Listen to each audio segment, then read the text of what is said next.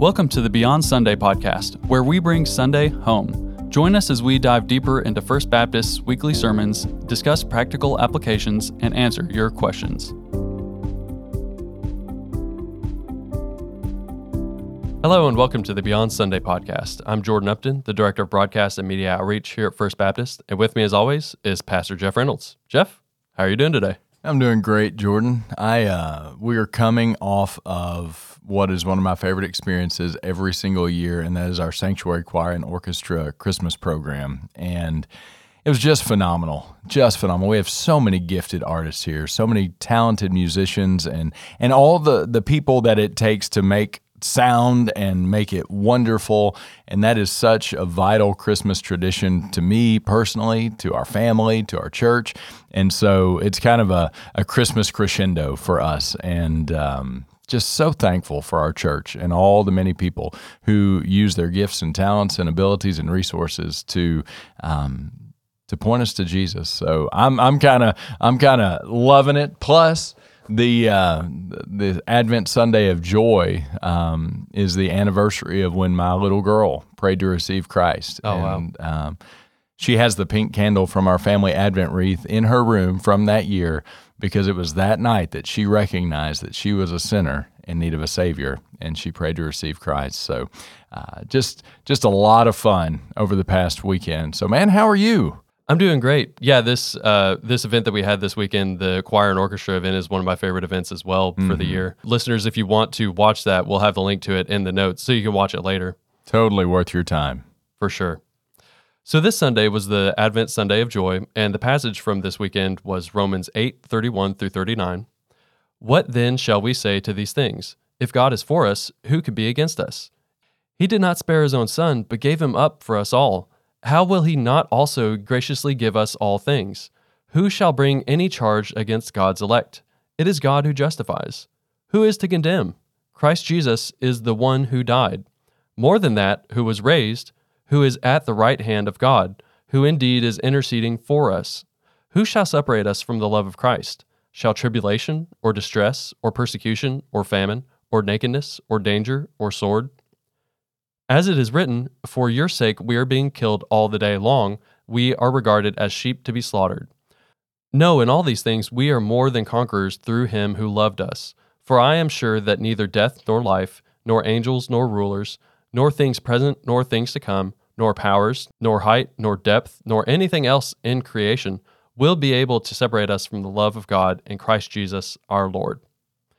Okay, so in this passage, Paul says that Jesus is interceding for us at the right hand of God. What what does that mean?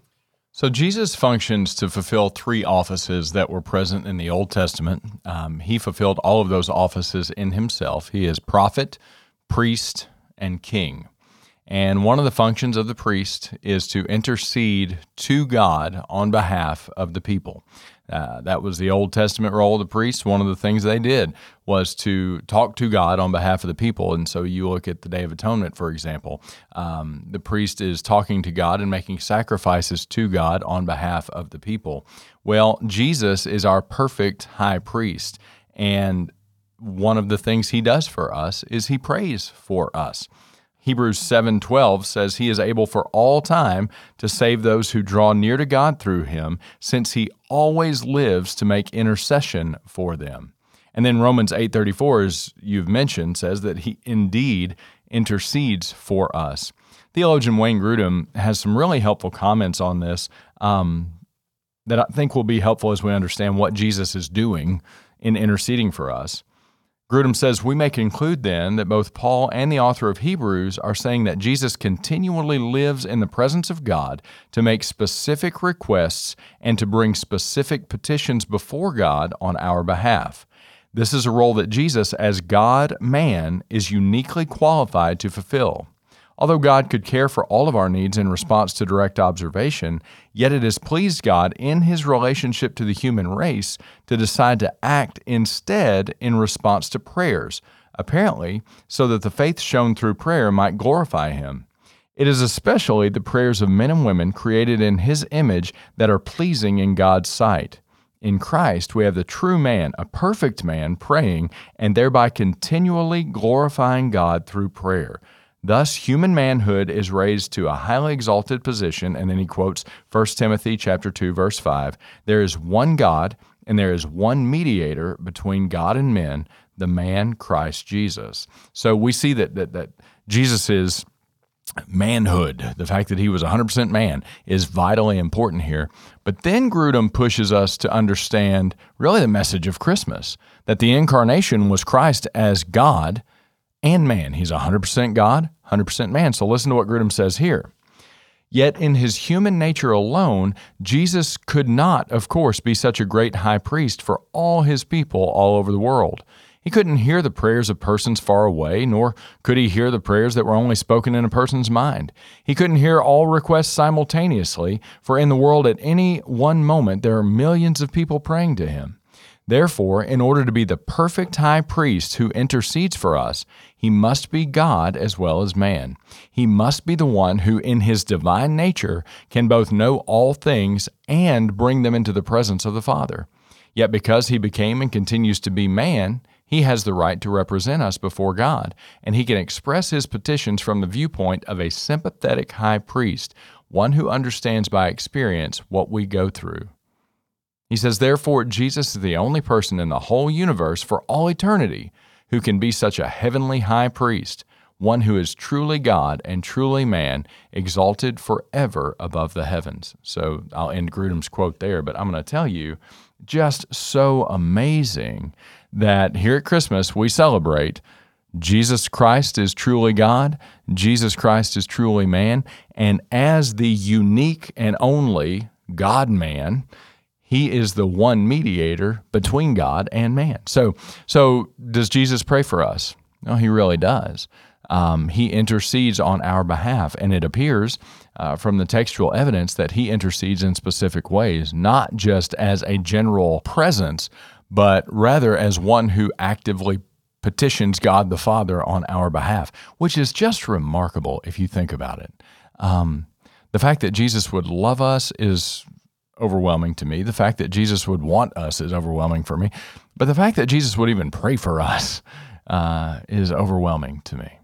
The language you're using there makes me think of John 17, where he's at the Last Supper table and he's giving this uh, discourse at the end of the dinner. But then he also says, I do not ask for these only, the disciples at the table, but also for those who will believe in me through their word, that they may all be one, just as you, Father, are in me, and I in you there really is a lot there when you start to think about Jesus as the high priest. Um, but then also there's uh, something to be said about Jesus as our uh, defender, almost in like a court sense. So on on like the opposite end of things, uh, if Jesus is interceding for us, uh, is Satan actively accusing us before God in some sort of like courtroom sense?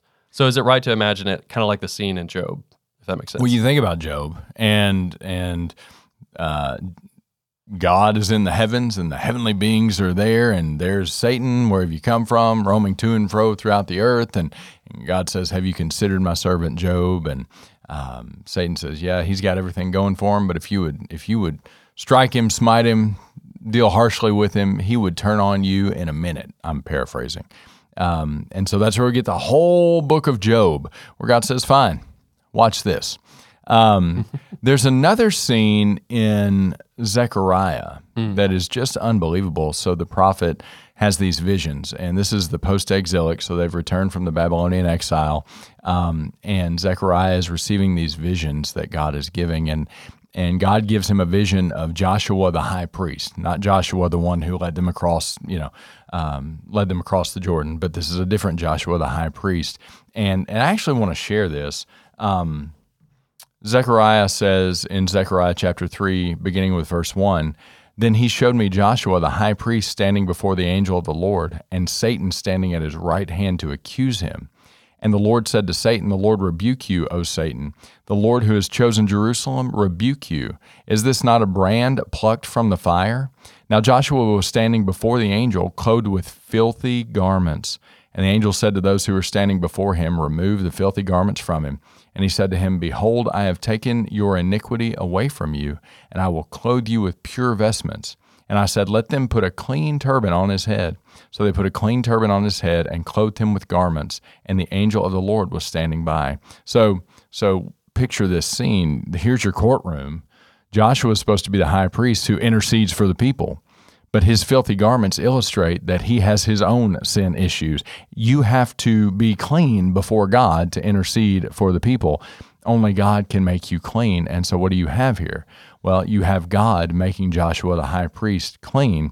And then, oh man, this is so unbelievable. So, to continue in Zechariah 3, beginning with verse 6, and the angel of the Lord solemnly assured Joshua, Thus says the Lord of hosts, If you will walk in my ways and keep my charge, then you shall rule my house and have charge of my courts, and I will give you the right of access among those who are standing there.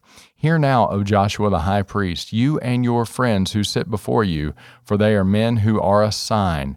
Behold, I will bring my servant the branch. Branch is capitalized here. For behold, on the stone that I have set before Joshua, on a single stone with seven eyes, I will engrave its inscription, declares the Lord of hosts, and I will remove the iniquity of this land in a single day.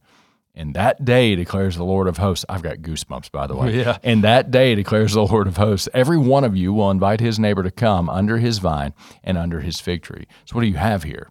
You have God making Joshua clean because Joshua's going to serve as the high priest, and to be the high priest, you got to be clean.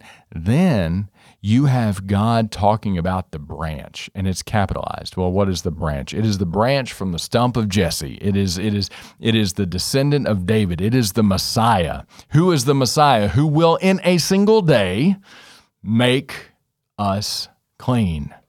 Well, his name is Jesus. So uh, again, I'm getting goosebumps thinking about it. So, does Satan actively accuse us? Yeah, well, I think Satan does accuse us. In fact, in Revelation chapter 12, verses 9 through 11, this, this is an important um, text about Satan. It says, The great dragon was thrown down, that ancient serpent who is called the devil and Satan, the deceiver of the whole world. He was thrown down to the earth, and his angels were thrown down with him. And I heard a loud voice in heaven saying, Now the salvation and the power and the kingdom of our God and the authority of his Christ have come. For the accuser of our brothers has been thrown down, who accuses them day and night before our God and they have conquered him by the blood of the Lamb and by the word of their testimony, for they loved not their lives even unto death. So, does Satan accuse us before God? Yes. Does Satan accuse us to us? He really does. Uh, when God was calling me into ministry, that was a period of intense spiritual warfare with the enemy just throwing all of my sin at me. And how could God use you in ministry because you've done this and you've thought this and you've said this and all those sorts of things? And it, it was just beating me down. Um, and that's why I think Romans chapter 8 is such a vital chapter. It's probably my favorite whole chapter in the Bible, but it begins with There is therefore now no condemnation for those who are in Christ Jesus. That's vitally important because the enemy will consistently accuse us. And he's not lying to us.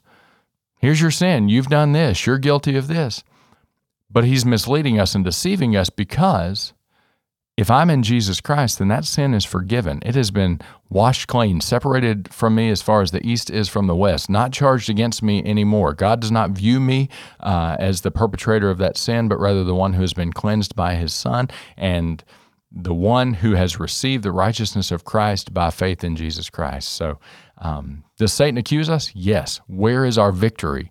Not in the fact that his accusations are necessarily even incorrect um, but in the fact that Jesus has overcome our sin. Zechariah is just such a underread little book, isn't it? Yeah, what what what an amazing vision to show us um, how God has accomplished our redemption and silenced the accusations of our accuser.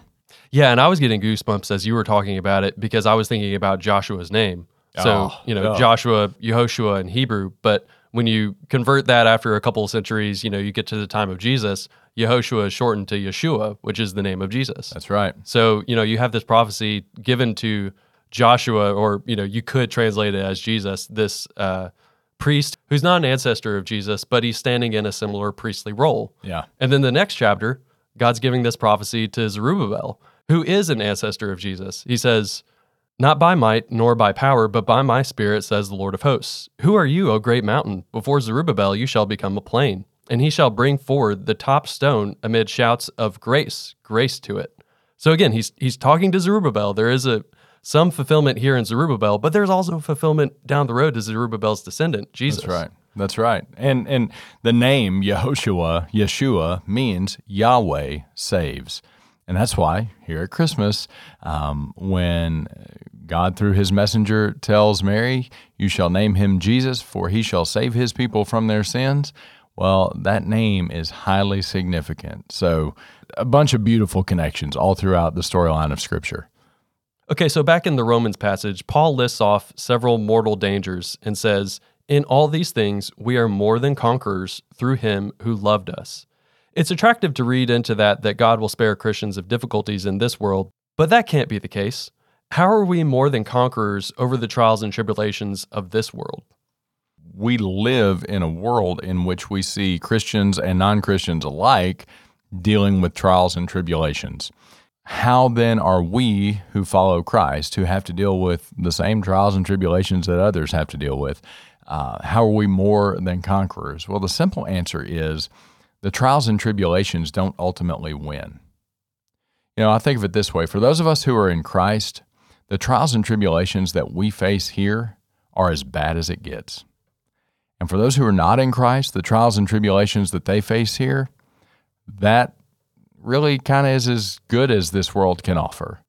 And so there's a completely different perspective from an eternal perspective that our afflictions, as Paul would write in 2 Corinthians chapter 4, verses 16 through 18, our afflictions are light and momentary when compared to eternity. So again, I'll remind you of this passage in 2 Corinthians chapter 4, 16 through 18. So we do not lose heart. Though our outer self is wasting away, our inner self is being renewed day by day. For this light, momentary affliction is preparing for us an eternal weight of glory beyond all comparison, as we look not to the things that are seen, but to the things that are unseen. For the things that are seen are transient, but the things that are unseen are eternal. It's not that we don't suffer, we suffer, but we know that the suffering does not have the final word for us. And further, we know that the suffering will end. It will come to an end, and we will enter into the joy of our Lord and Savior, and all will truly be well for us. For those who are outside of Christ, who have yet to come to Christ, what they can expect for eternity far exceeds the suffering that they are experiencing now. And so, again, we would say if you're not in Christ, come to Christ. His arms are open to receive you, and He is willing to give you this glorious hope for all eternity. That's the difference. And I, I think that's how we can be called more than conquerors through Him who loved us, because ultimately, the victory has been won, and we will not be defined by our suffering or our struggle for all eternity. No, we will be defined by His victory uh, and the fact that He has overcome the world. That's so good. I take solace in the fact that he goes on and he lists other things that are maybe more horrifying than death that we're, you know, also victors over because of the resurrection that we find in Jesus. Yeah. You know, he lists neither death nor life, nor angels, nor rulers, nor things present, nor things to come, nor powers, nor height, nor depth, nor anything else in creation.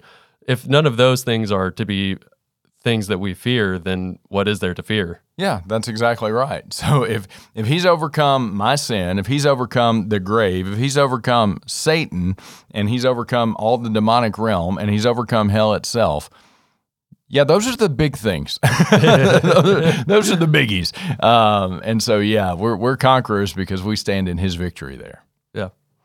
So, all of these questions lead into our listener question. Listeners, if you have a question for us, just go to the link in the description or comment on this post below. So, Jeff, what are your thoughts on Melchizedek? Do you think he was an early appearance of Jesus, or is he more of a type of Christ? Well, that's a great question from an obviously thoughtful listener. And Melchizedek is an enigmatic figure, no doubt. So, Melchizedek appears in Genesis, and Melchizedek uh, is discussed again in Hebrews.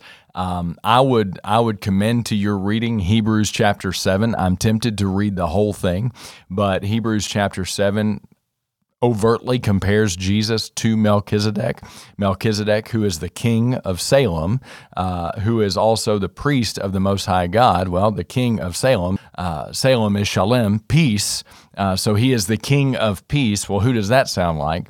So there are a whole lot of things that that that coincide. We've already talked about how Jesus functions as prophet, priest, and king. Well, Melchizedek is priest and king. So. Um, do I think that Melchizedek was an early appearance of Christ, or this question, was Melchizedek a type of Christ? Now, let me define that term type because that matters. I think we're tempted to, to hear type of Christ and take it to mean a kind of Christ. Um, that's not what it means. A type, uh, in this case, is an Old Testament figure who, in some way, foreshadows Christ. And so we think about several of our Old Testament heroes who, in some way, foreshadowed Christ. Isaac, for example when he was laid upon the altar on the Moriah mountain range, ready to be sacrificed, um, but God stopped him. Uh, Isaac was functioning as a sacrifice, as a type of Christ in that moment. Um, Joseph, my goodness, the, the, the, parallels between Joseph and Jesus are many, and uh, his own people uh, killed him or, or, sought to kill him, and, and just so many things.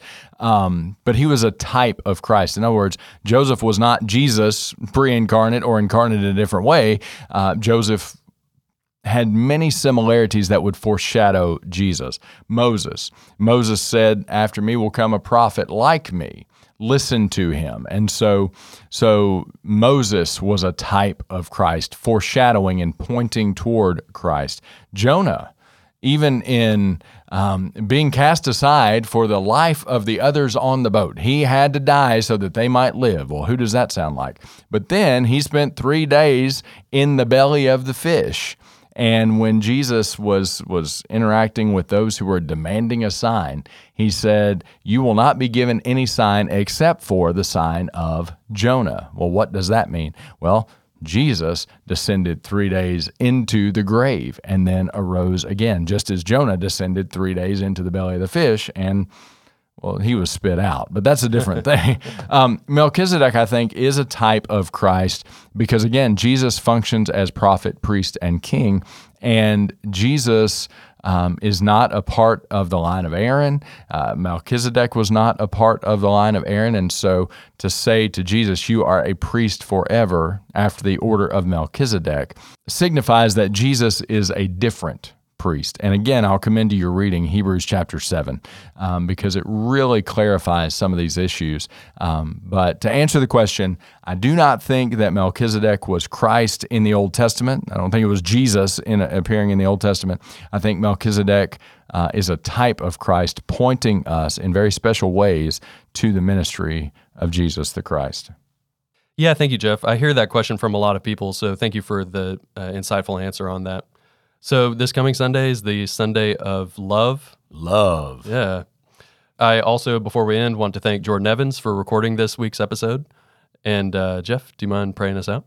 Yeah. Thank you, Jordan, very much for stepping in for Elliot. And thank you, listeners, for being a part of this experience. This is really fun for us, and I hope it's really fun for you. And more than fun, uh, I pray that it helps all of us draw closer to Jesus. So thank you for being a part of it. Let's pray. Father, we love you and we thank you so much for the fact that you so loved us that you gave your only begotten Son, that whosoever believes in him should not perish, but have everlasting life. We're thankful that your only begotten Son, now glorified, seated at your right hand, intercedes on our behalf. That's mind boggling.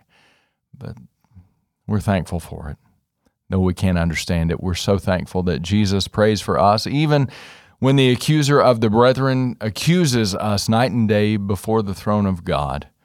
And the truth is that we are guilty of most of the things. I don't know what all he's accusing us of, but I can tell you there's a lot of guilt there. But we're so thankful, Lord, that through Jesus Christ, we have been forgiven, our sins separated from us as far as the east is from the west, not to be remembered or counted against us anymore, that there is therefore now no condemnation for those who are in Christ Jesus.